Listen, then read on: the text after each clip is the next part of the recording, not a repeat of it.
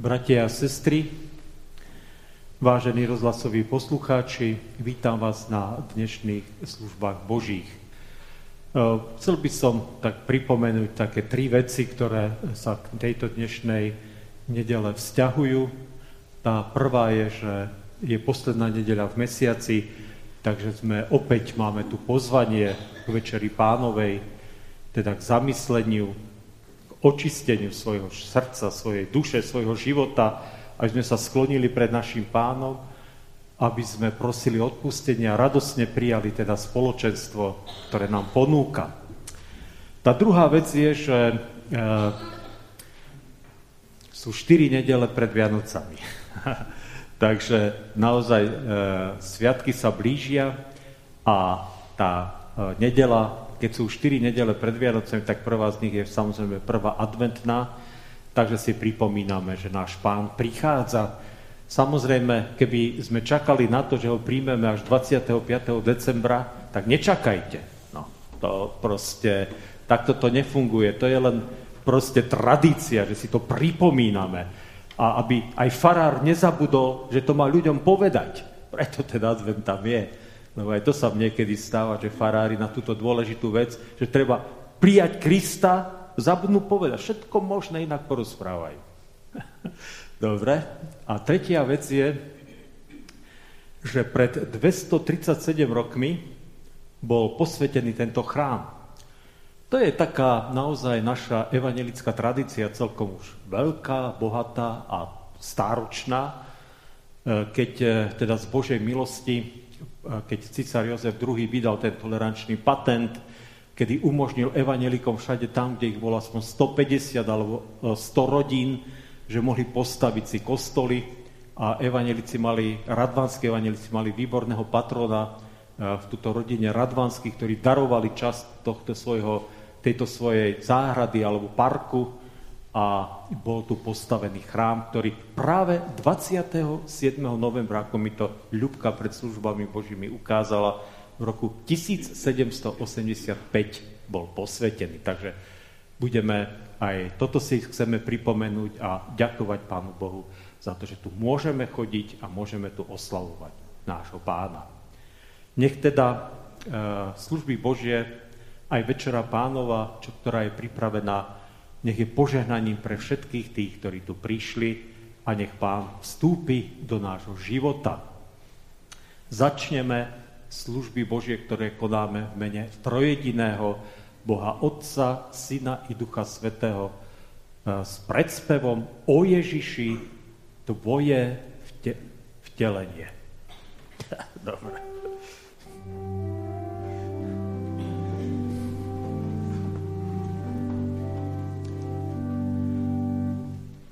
O Ježiši, Tvoje vtelenie,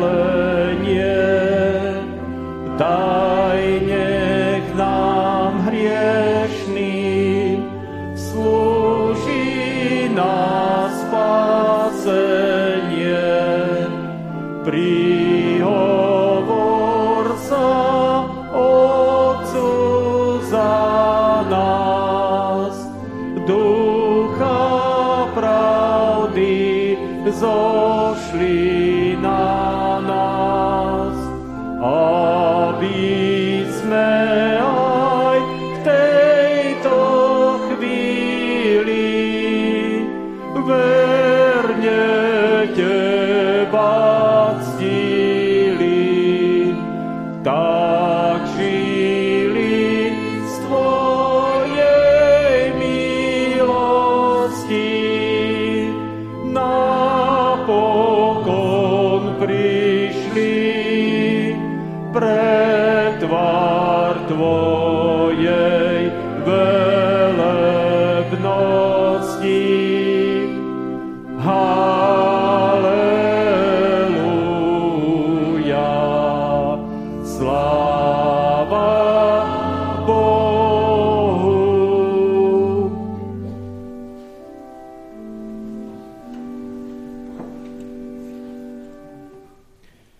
Spievať piesen číslo 15.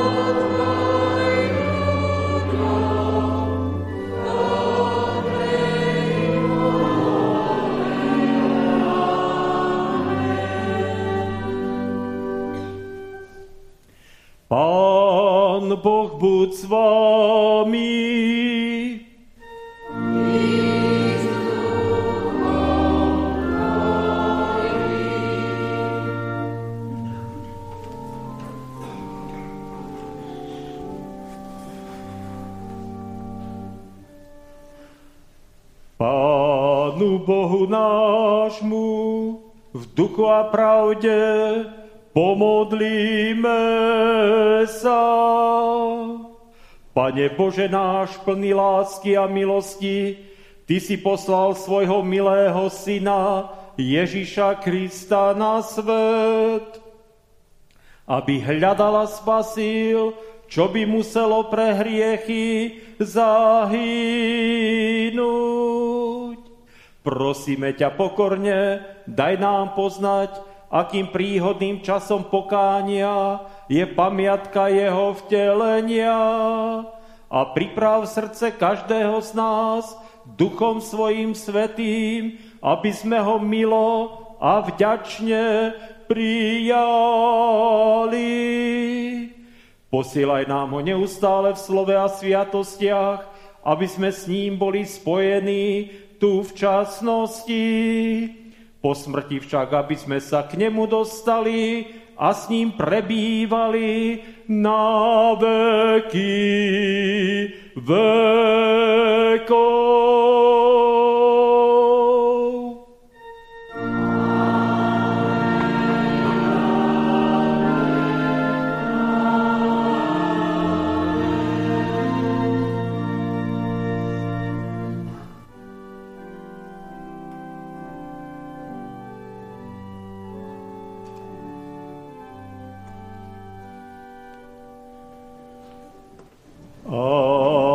Sú milé Tvoje príbytky, o hospodí, nemocnosti.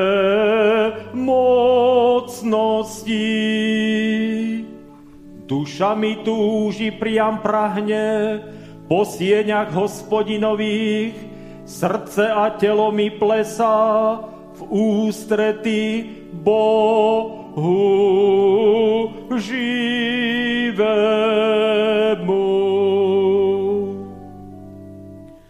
Aj vtáča našlo si domov a lastovička hniezdo, kde uklada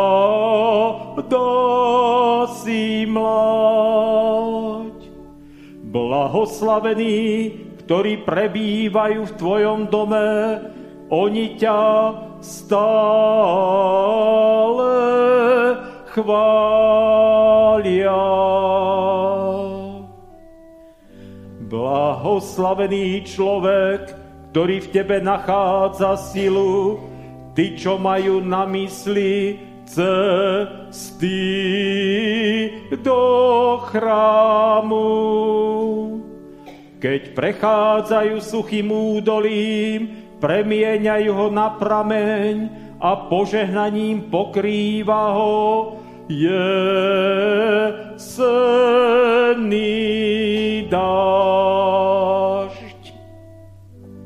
S pribúdajúcou silou kráčajú, aby sa ukázali pred Bohom na Sione. Hospodine Bože mocnosti, počuj moju modlitbu, načúvaj, Bože Jakobov.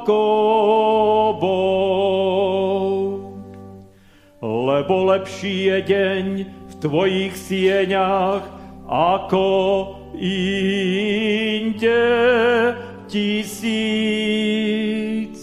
O hospodine mocnosti, blahoslavený človek, ktorý v teba dúfa.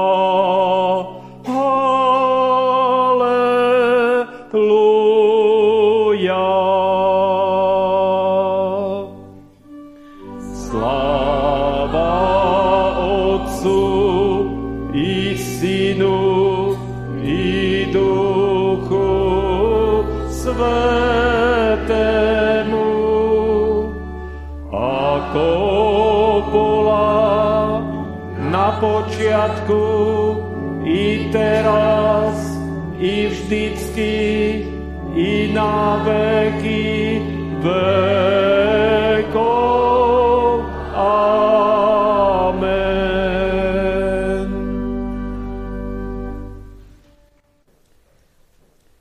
Už viac než 200 rokov náš kostolík stojí uprostred radvane hneď vedľa kaštieľa. Stávali ho zbožní, usilovní ľudia, nemali bohatstva, za to lásky veľa. Farbiari, nožiari, hrebenári, kupci o pomoc prosili vrúcne hospodina, aby dodal sily pracovitým rukám a dielo požehnal skrze svojho syna. Pod lipou zelenou, čo Sládkovič sadil, schádzala sa mládež, dospelí aj deti s rodinou Radvanských svorne nažívali, verným Ježišovi kríž na veži svietil. Či si vieš predstaviť, kto tu raz sedával, prosil a ďakoval, v slzách Bohu volal. V múroch jemu drahých zanechal želanie, aby v deň sviatočný šiel ľud do kostola. Dnes náš kostol stojí uprostred sídliska. Bratia, sestry, deti do ňoho prichádzajú, ako ich predkovia. V radostiach, v bolestiach k Ježišovi vrúcne s pokorou volajú. Radvanský kostol je mojím chrámom Božím. Srdce sa teší, keď zvony vyzváňajú. V kruhu vzácných ľudí cítim bratskú lásku. Nech Pán žehná všetkých, čo sa v ňom schádzajú. Pomodlíme sa. Pane Bože, stvoriteľ neba i zeme, Ty si iste požehnal dielo staviteľov nášho chrámu v Radvaní, lebo ako vraveli naši starí otcovia, bez Božieho požehnania márne naše namáhania. Ďakujeme Ti za náš kostolík, v ktorom máme spoločenstvo bratov a sestier vo viere v nášho pána a spasiteľa Ježiša Krista. Ty si, Pane Ježiši, tu s nami, keď sa v Tvojom mene schádzame a darováš nám nielen Tvoj pokoj, ale kajúcim hriešnikom, aký sme my všetci, aj odpustenie hriechov. Ďakujeme Ti za to a prosíme ťa, dopraj nám sily a múdrosti, nie Tvoje evanelium aj našim potomkom a našim priateľom a známym. Dopraj nám, Pane, hovoriť v duchu a pravde nie len našim blížným, ale aj cudzím ľuďom o Tvojej milosti a pozývať ich k Tebe, ktorý si cesta, pravda i život a chceš, aby bol každý človek spasený. Velebíme ťa a chválime ťa, Bože Otče, Bože Synu, Bože Duchu Svetý, na veky požehnaná Sveta Trojica. Amen budeme spievať pieseň 579.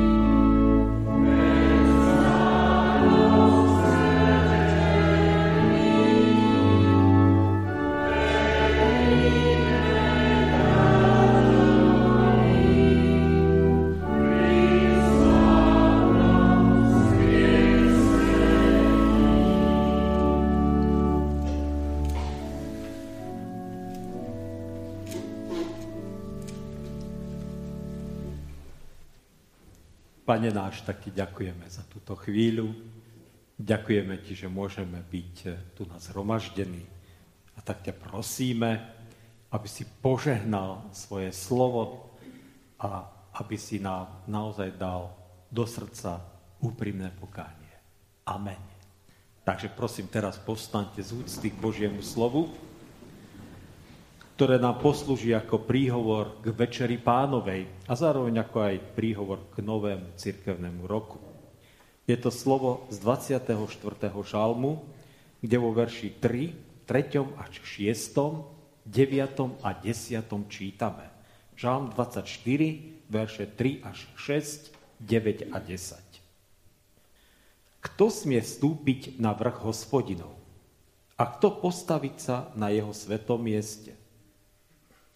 Človek nevinných rúk a srdca čistého, ktorý si dušu neobracia k márnosti a krivo neprisahá.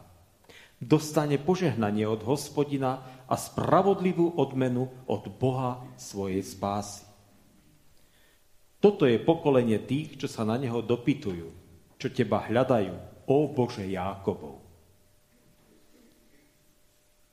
O brány, pozdvihnite svoje hlavy a zdvihnite sa väčšie vráta, aby mohol vojsť kráľ slávy.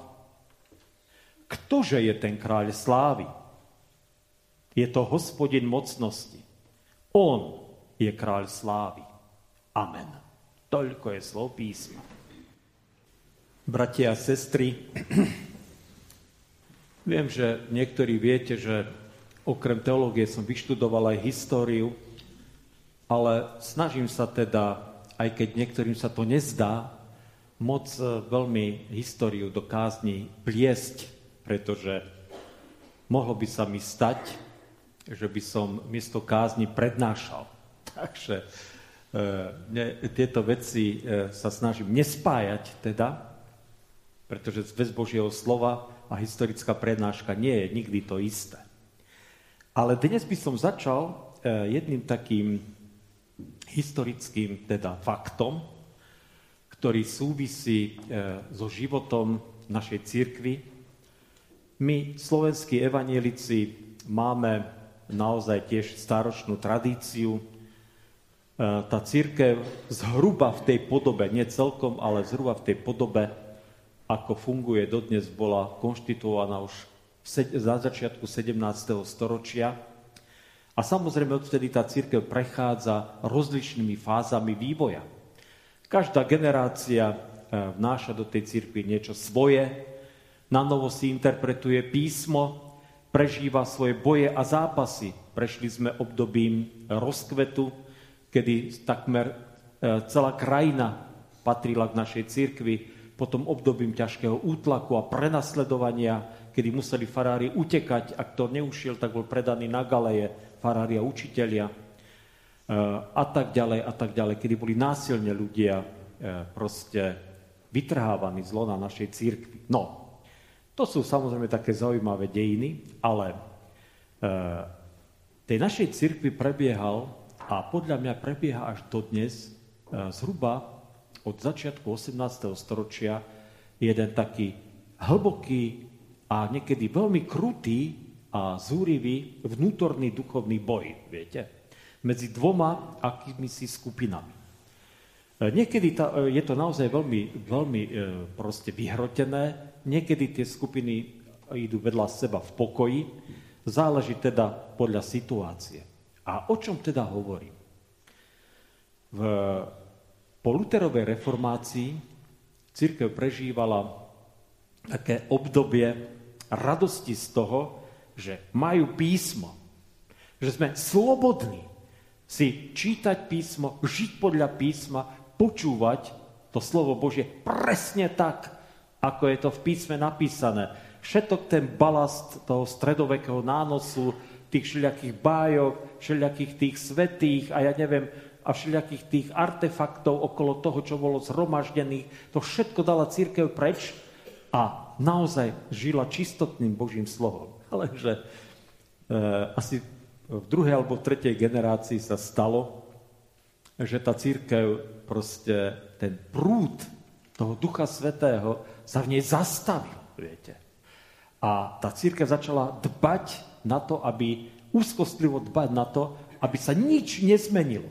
Aby všetko zostalo tak, ako bolo pri starom. Aby, aby tam naozaj, tak ako to reformácia povedala, aby sa to vždy tak povedalo, zdôraznilo a aby podľa toho všetci ľudia žili proste. A ono to vyzeralo veľmi fajn. Však žiť podľa Biblie je úplne super. Ale vytratil sa z toho, viete, ten, tá moc Ducha Svetého, tá, kde si sa stratila. Ľudia prišli do kostola, počuli celkom dobré slovo, ale nikto im nepovedal, že je to slovo pre nich a že musí byť aktualizované a že musia žiť podľa neho každý deň a každú chvíľu svojho života. To sa tak nejako vyšumelo, viete, vyšumelo. A tak na začiatku 18. storočia vzniklo v našej církvi, evangelickej církvi, začalo to v Nemecku.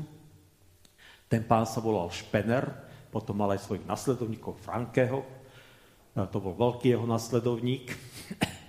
A e, oni e, začali v Hale, to je jedno mesto v Nemecku, a v Berlíne také dielo obnovy. A začali zhromažďovať ľudí k Biblie a začali im hovoriť, musíte prijať Ježiša za svojho osobného spasiteľa a pána. Pokiaľ to neurobíte, tak nedostanete sa do neba. Takže vzniklo také hnutie zbožných, sa to po, po latinsky pietizmus. A naši študenti do Slovenska tam chodili študovať a najznámejší študent, ktorý tam vyštudoval e, naš, naš, e, zo Slovenska, bol Matej Bel. Matej Bel je nám všetkým dobre známy Eh, rodák z Hočovej, ktorý aj tu pôsobil začas v Banskej Bystrici. A on bol teda celým srdcom zapálený pre evanílium Ježiša Krista. Jeho srdce horelo touto láskou. Dneska, podľa mňa ani na univerzite, ktorá tu nesie jeho meno, to málo kto vie už. No, ale to je jedno. A prečo som teda o tom tak doširoka rozprával? Odvtedy tie dva prúdy, jeden je ten pravoverný, a ten druhý taký super zbožný, idú vedľa seba v našej cirkvi, to stále tak je a stále to funguje. A tí pietisti nám hovoria toto. Ak si myslíš, že chodenie do kostola ťa spasí, ak si na tom zakladáš, tak není to pravda. Chodenie do kostola ťa nespasí. Nespasí. To, že tu sedíš, tak to ťa nespasí. Neexistuje v nebeskom kráľovstve nejaký aniel alebo nejaký úrad vyčlenený, ktorý by mal tam zoznam všetkých ľudí chodiacich do kostola a dával ľuďom čiarky. No a kto tých čiarok by tam mal, ja neviem, 200 alebo 800, tak ten už by mal zaistené to miesto v nebi. No nič také neexistuje. Taký úrad v nebi neexistuje. Chodenie do kostola ťa nespasí. A oni to vedia povedať niekedy, títo zbožní ľudia, tak, že to človek až budne v srdci. Pretože e, znie to veľmi krúto. No a e, samozrejme, na druhej strane, ten ortodoxný prúd hovorí, dobre, chodenie do kostola ťa nespasí. Ale keď prestaneš chodiť do kostola a kostol nebude tvoja duchovnou matkou, a to zhromaždenie, nie kostol, ani tak nie, ale to spoločenstvo, ktoré tam je, nebude tvojim spoločenstvom. Ak nebudeš počúvať Božie slovo, tak ti hrozia dve veci.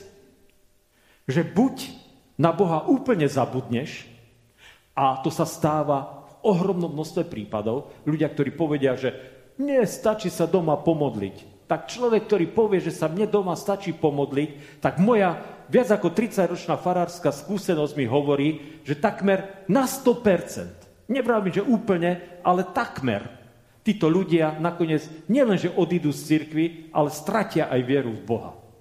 No, to sa stáva. Viete? Keď človek, alebo, alebo, druhá vec sa stane, že tí ľudia potom v Biblii začnú si učítať a dočítajú sa tam veci, ktoré ich natoľko nadchnú, že sa stanú blúznivcami. Že začnú zdôrazňovať úplne nedôležité a nepodstatné veci, ktoré v Biblii sú a začnú im prikladať neuveriteľný význam a neuveriteľnú dôležitosť. Úplne klasickým prípadom je, keď niekto z Biblie vypočíta, kedy bude koniec sveta. Viete. No koľko už kresťanov, blúznivcov vyrátalo, že koniec sveta kedy bude. Len za môjho života si pamätám, že prvýkrát som to počul, že jeho vysni vyrátali, že v roku 1976 bude koniec sveta. A predtým už to bolo nespočetne krát veľa. A to si pamätám, že sme sa pýtali nášho farára, biskupa v Košiciach, ako to je. A on sa iba smial, samozrejme, hovorí. Priatelia, ak bude v roku, do konca roku 76 koniec sveta, koniec sveta, tak ja ako biskup nech v tom nebi nie som. No, chápete? To nám vtedy povedal úplne jasne, že počítať, viete, a to sa, a to sa stáva takto ľuďom. No a mohol by som aj iné príklady menovať, nebudem. Takže čo je teda pravda? Je pravda, že chodenie do kostola nás nespasí? A je pravda, že kto sa vyhýba spoločenstvu a kto nemiluje svoj chrám, takže môže odpadnúť od viery v Boha a môže sa stať blúznivcom? A viete, čo je, aká je odpoveď? Odpoveď je veľmi jednoduchá. Pravda je jedno aj druhé. A jedno aj druhé je pravda. To sú tie protirečenia zaujímavé, ktoré sú nesmierne dôležité. A odpoveď teda je veľmi dôležitá. Tá odpoveď znie, že bratia a sestry, ak nebudete žiť v spoločenstve, ak nebudete prichádzať a vzájomne sa pozbudzovať, a vzájomne sa posmeľovať, alebo aj napomínať samozrejme, alebo niekedy aj po hlave niekomu dať, lebo ja teda na tieto moderné metódy aj tak neverím, že, e, a ja sa držím písma, že kto miluje svojho syna, občas ho aj prútikom ponaháňa. Takže, bratia a sestry, potrebujeme sa. Potrebujeme toto spoločenstvo. Ale zároveň samozrejme platí, že nie kostol, ale Ježiš Kristus nás môže zachrániť a spasiť. Iná cesta, iná alternatíva samozrejme neexistuje. A kde ten Ježiš prebýva? Prebýva uprostred svojho ľudu. Je tu, je medzi nami. No, tak to je tento môj teologicko-historický exkurs skončím. A teraz vám chcem povedať inú vec ešte pred večerou pánovou. Na biblických hodinách si teda vykladáme list Židom, už pomaly ho končíme. A musím povedať, že aj pre mňa je to taká, taká objavná cesta, viete. Ja sám úprimne poviem, že sú tri knihy, ktorým som sa uh, vyhýbal, tak nejako veľmi okrajovo nimi zapodieval. A to je prorok Ezechiel, list Židom a zjavenie Jána. Uh, zdalo sa mi, že to je veľmi komplikované, ťažké a tak som cítil, že musí prísť doba, aby človek sa chopil výkladu proste e, týchto spisov. A Ezechiela mi pomohol, objavil pre mňa jeden môj veľmi dobrý priateľ, jeden spisovateľ, ktorý teda e, našiel Ezechielovi svoju cestu k spáse a záchrane a to by som tiež znovu, musel znovu ďalšiu historickú prednášku povedať, ale to už hovoriť nebudem. No, e, a list Židom som teda otvoril jeden výklad a čítal som si a som pochopil, aký je nesmierne dôležitý. Je tam veľa zaujímavých, veľa podnetných, veľa, je tam veľa obrovské bohatstvo Božieho slova a známosti. A jedna z tých vecí je práve až ku koncu toho listu, viete. Ku koncu toho listu je proste e, povedané, a ten autor toho listu hovorí o tom, že jediná obeď, jediná obeď, ktorú my, kresťania, môžeme Bohu priniesť, je hádajte čo? Trúfa si niekto odpovedať? Tí, čo chodia na biblickú hodinu, to vedia. Čo? No áno, Editka vie, lebo Editka chodí na biblickú hodinu. Chápete? Iná obeď kresťana neexistuje. My už neobetujeme žiadne barán, žiadnych baranov, ovce, kozlov, bíkov alebo holubice, ako to robili Izraelci. My už nepotrebujeme žiadnu krvavú obeď, lebo tá Ježišova je 100% dokonalá a definitívna. Jedine, čo môžeme Bohu obetovať, je naša chvála. Naša chvála. Že ho môžeme chváliť a velebiť. A za čo? Za čo máme Boha chváliť a velebiť? Že nám dal nový život. Že nám dal spásu a záchranu. Ak to máš, ak tomu veríš, tak ho môžeš chváliť. A to je tá nádherná obeď, ktorú môžeš priniesť a ktorú môžeš dať. Ale toto je inak neuveriteľné, že, e, že v tom Božom slove aj toto spojené s jednou podmienkou. S jednou podmienkou, viete. A ja vám ju prečítam, lebo dneska som ju už čítal, že kto, kedy Boh počuje hlas nášho úpenia, alebo koho Boh vypočuje, jeho modlitbu, jeho volanie. Tak počúvajte.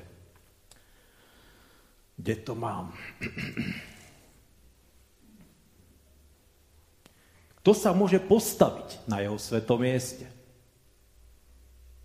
Človek nevinných rúk a srdca čistého, ktorý si dušu neobracia k márnosti a krivo neprisá. Pozor, aj chvály sa dajú hrať, obrovské divadlo. A ja vám chcem povedať, že, že chváliť Boha sa musí dvoma spôsobmi. Jedna je to, že stanem a chválim Boha. Môžem spievať, môžem sa modliť, môžem kričať, môžem pracovať a chváliť Boha akýmkoľvek spôsobom. Ide to z mojich úst, ide to z mojho vnútra.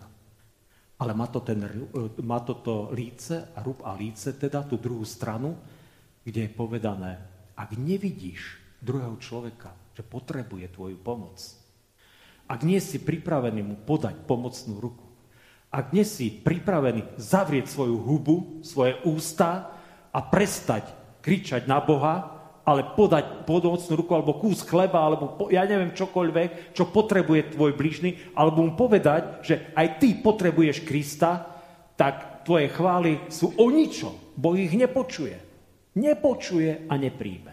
No, takže tak. Takže, bratia a sestry, je to také, taká zaujímavá cesta, tá naša kresťanská. Na jednej strane to všetko vyzerá také jasné, také zretelné a ono to jasné a zretelné aj je. Len je dôležité, aby sme si my, evanelici, občas povedali, my, evanelici, máme v tomto takú najväčšiu recidívu, že je potrebné otvoriť svoje srdce pre Ježiša. Prijať ho tam a to budete mať možnosť všetci, ktorí prídete k Večeri pánovej, opäť vierou prijať, že Ježiš vstupuje do vášho srdca, do vášho života. Ale, ale musíte milovať svojho blížneho. Musíte mu preukázať milosrdenstvo, keď to potrebujete. Musíte bojovať o to, aby váš život bol zbavený hriechu, aby ste mali nevinné ústa, aby ste e, krivo nepísali, teda nepodvádzali, neklamali a nerobili nič zlého. Aby diabol nepanoval vo vašom živote. A nebojte sa. To, že človek prehrá, že padne, že zlyhá, to neznamená, že to má začať skrývať, keďže je kresťan. To znamená, že má prísť a povedať, pane, zlyhal som a tak ťa prosím, opäť buď mi milostivý a urob to z celého srdca, urob to úprimne a neboj sa to urobiť. A Boh príde a bude konať a znovu ti dá silu stať a ísť ďalej. Lebo On je ten, ktorý vchádza medzi nás. On, ten kráľ slávy, Boh, náš Boh mocnosti. A nevchádza tu len preto, aby sme sa my tu teraz hýkali, ale preto, lebo chce vstúpiť do tvojho života prísť. To je dôležité. Prišiel sem, je s nami, ale chce odísť s každým jedným z nás. Tak mu to dovoľ, aby s tebou išiel aj domov a pomáhal ti vo svojich biedách, starostiach, chorobách, škriepkách, hádkach, nedorozumeniach, ale bol s tebou aj vtedy, keď sa tešíš a raduješ. Dovoľ mu to. On to chce a je len na tebe, či to tak bude. Amen. Takže prosím, keby ste povstali a pred vševedúcim Pánom Bohom podľa svojho najlepšieho vedomia a svedomia mi odpovedali na tieto spovedné otázky. Pýtam sa vás, či uznávate úprimne a pokorne, že ste proti Pánu Bohu zhrešili a jeho nemilo si zaslúžili. Či uznávate? Uznávať máte, lebo ak by ste hovorili, že nemáte hriechov, sami by ste sa klamali a nebolo by vo vás pravdy. Ľutujete kajúcne a úprimne, že ste sa srdcom aj myslením, slovami aj skutkami hriechov dopustili a tým Pána Boha roznevali. Ľutujete? Ľutovať máte podľa príkladu všetkých kajúcich hriešnikov, kráľa Dávida, ktorý si žiadal čisté srdce, ženy hriešnice, marnotratného syna, plačúceho Petra, kajúceho Lotra a iných. Veríte, že vám Boh z lásky a milosrdenstva a pre zásluhy, umúčenie a smrť svojho syna odpustí všetky hriechy. Veríte? Veriť máte, lebo tak Boh miloval svet, že svojho jednorodeného syna dal, aby nezahynul, ale väčší život mal každý, kto verí v Neho. A napokon, či sľubujete, že s pomocou Ducha Svetého zanecháte svoje zlé obyčaje, odpustíte previnenia tým, ktorí vám ublížili, budete sa vystrihať hriechov a polepšite si život. Sľubujete? Sľubovať máte, lebo tak má svietiť svetlo vášho života pred ľuďmi, aby videli vaše dobré skutky a velebili nášho Otca, ktorý je v nebesiach. A teraz, milí bratia a sestry, vyznajte svoje hriechy vševedúcemu, spravodlivému, ale aj milostivému Pánu Bohu a v úprimnej modlitbe spovedajte sa mu takto. Môžete si sadnúť, nech sa páči. Milosrdný Otče, my úbohí hriešnici úprimne a kajúcne uznávame, že sme hrešili proti Tebe, svojim blížným, často tým najbližším, i proti sebe rozličnými hriechmi skrytými i zjavnými. Ty, pane, o tom všetko dobre vieš, lebo pred tebou je známy každý náš poklesok. O Otče, zmiluj sa nad nami a odpúsť nám všetky naše hriechy. A to vtedy, keď ich úprimne ľutujeme. A tak ťa prosíme, buď nám milostivý pre Ježiša Krista sám nám očistí a polepší srdce. Prosíme ťa, daj, aby moc Ducha Svetého konala v živote každého jedného z nás. A pomáhaj nám už tu, teraz žiť novým, lepším životom. Pane, zmiluj sa. Amen. Náš milosrdný nebeský Otec vypočul vašu modlitbu a prijal ju ako znak vášho úprimného pokánia. Povstaňte a odpovedzte.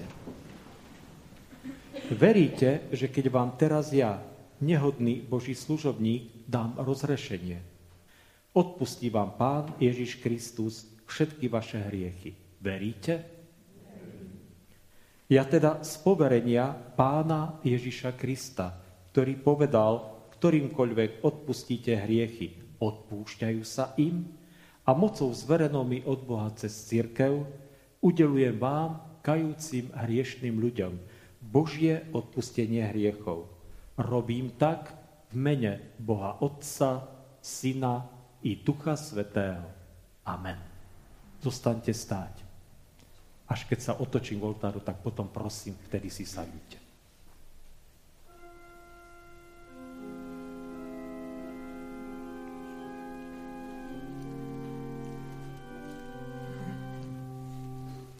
Hore srdcia naše.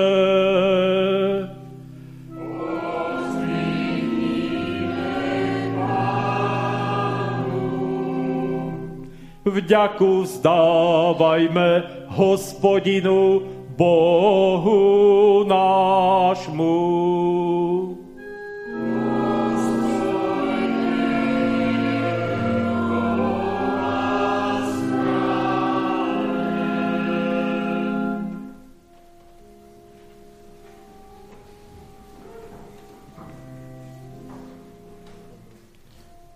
Zaiste dôstojné je, a spásonosné, aby sme Tebe, Pane Svetý, Oče Všemohúci, Bože večný, vždy a všade vďaku vzdávali mene Krista, Pána nášho.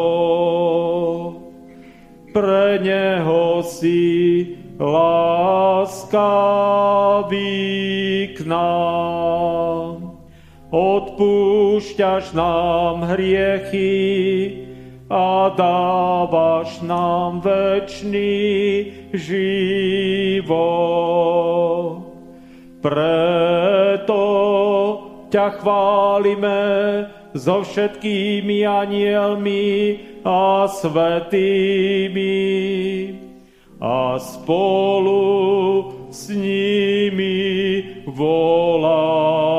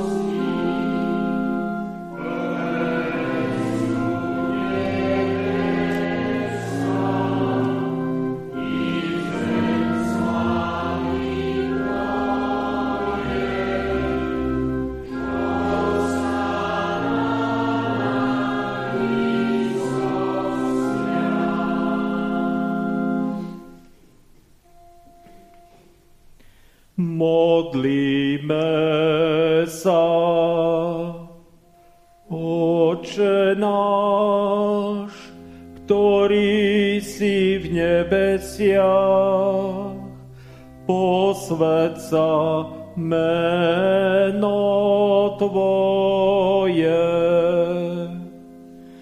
Príď kráľovstvo Tvoje, Buď vôľa Tvoja, ako v nebi, tak i na zemi. Chlieb každodenný daj nám dnes a odpust nám viny naše, ako aj my odpúšťame výnikom svojim. I neuvoď nás do pokušenia,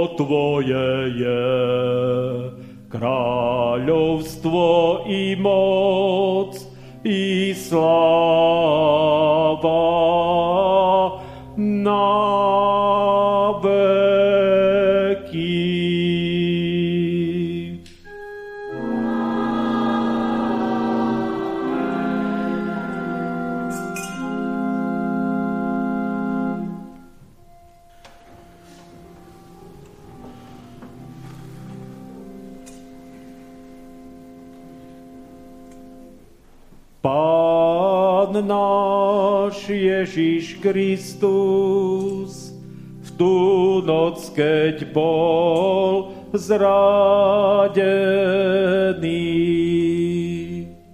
Vzal chlieb a keď dobro rečil, lámal a dával svojim učeníkom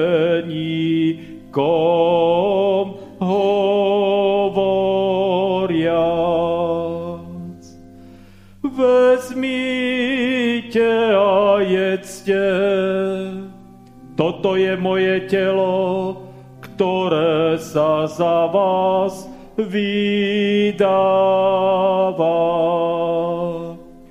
To činte.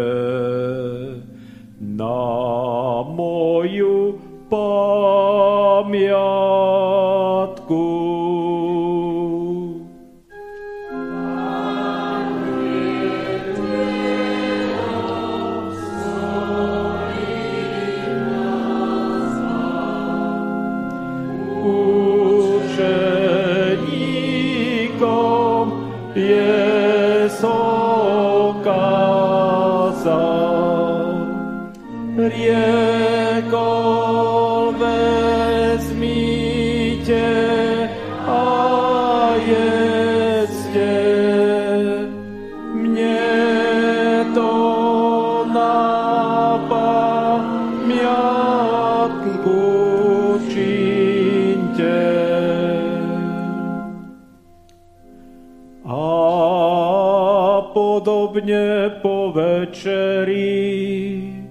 Vzal kalich, dobrorečil a dal im hovoriac. Píte z neho všetci, tento kalich je nová zmluva mojej krvi, ktorá sa vylieva za vás na odpustenie hriechov. To činte, kedykoľvek budete piť na moju Hallelujah.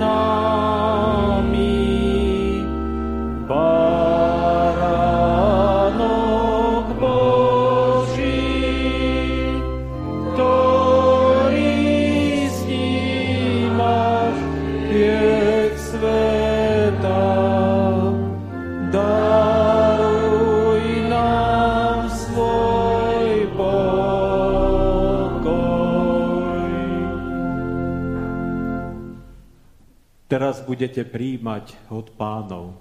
Pýtam sa vás, či pod spôsobom posveteného chleba a vína budete príjmať pravé telo a krv Ježiša Krista. Veríte tomu? Nech sa vám stane podľa vašej viery. Teraz už pristúpte, príjmite osobné rozrešenie, dary Božej milosti. Zvestujte smrť baránka nevidného, a oslavujte ho s ďačnou mysľou. Drahý Ocko nebeský, ďakujem Ti za dnešný deň, ďakujem Ti za tú možnosť, že sme mohli takto spolu stráviť čas pri Tvojom stole. Drahý Ocko nebeský, ďakujem Ti za to, že nám dávaš spoločenstvo ako obrovský dar. Je to dar, v ktorom môžeme čerpať napomenutia, môžeme tam čerpať požehnanie, radosť, pokoj. Ďakujem Ti, Pane, za to, že nám dávaš bratov a sestry. Ďakujem Ti za to, že sa tak skláňaš ku nám, keď my ako spoločenstvo, ako telo Kristovo sa schádzame a voláme k Tebe, chválime ťa. Ty prichádzaš a navštevuješ svoje zhromaždenia. Je napísané, že si si vystavil trón na chválach svojho ľudu a preto viem a mám istotu, že Ty si bol dnes prítomný na tomto mieste a Ty tu ešte chceš pokračovať i naďalej. Tak Ti za to ďakujem, že nás máš tak rád, že nás miluješ a že sme si mohli dneska aj pripomenúť Tvoju, tvoju obeď práve v tom, že sme jedli Tvoje telo a pili Tvoju krv. Tak Ti za to všetko ďakujem. Amen. Amen. Dobre, takže na záver po požehnaní zaspievame posledný tretí verš piesne. Číslo 512, teda ten záver 23. žalmu. Príjmite požehnanie. Pokoj Boží, ktorý prevyšuje každý rozum, ten nech hájí a ostríha srdcia i mysle všetkých vás. V Kristu Ježiši Pánovi našom, požehnanom od teraz až na veky vekov. Amen.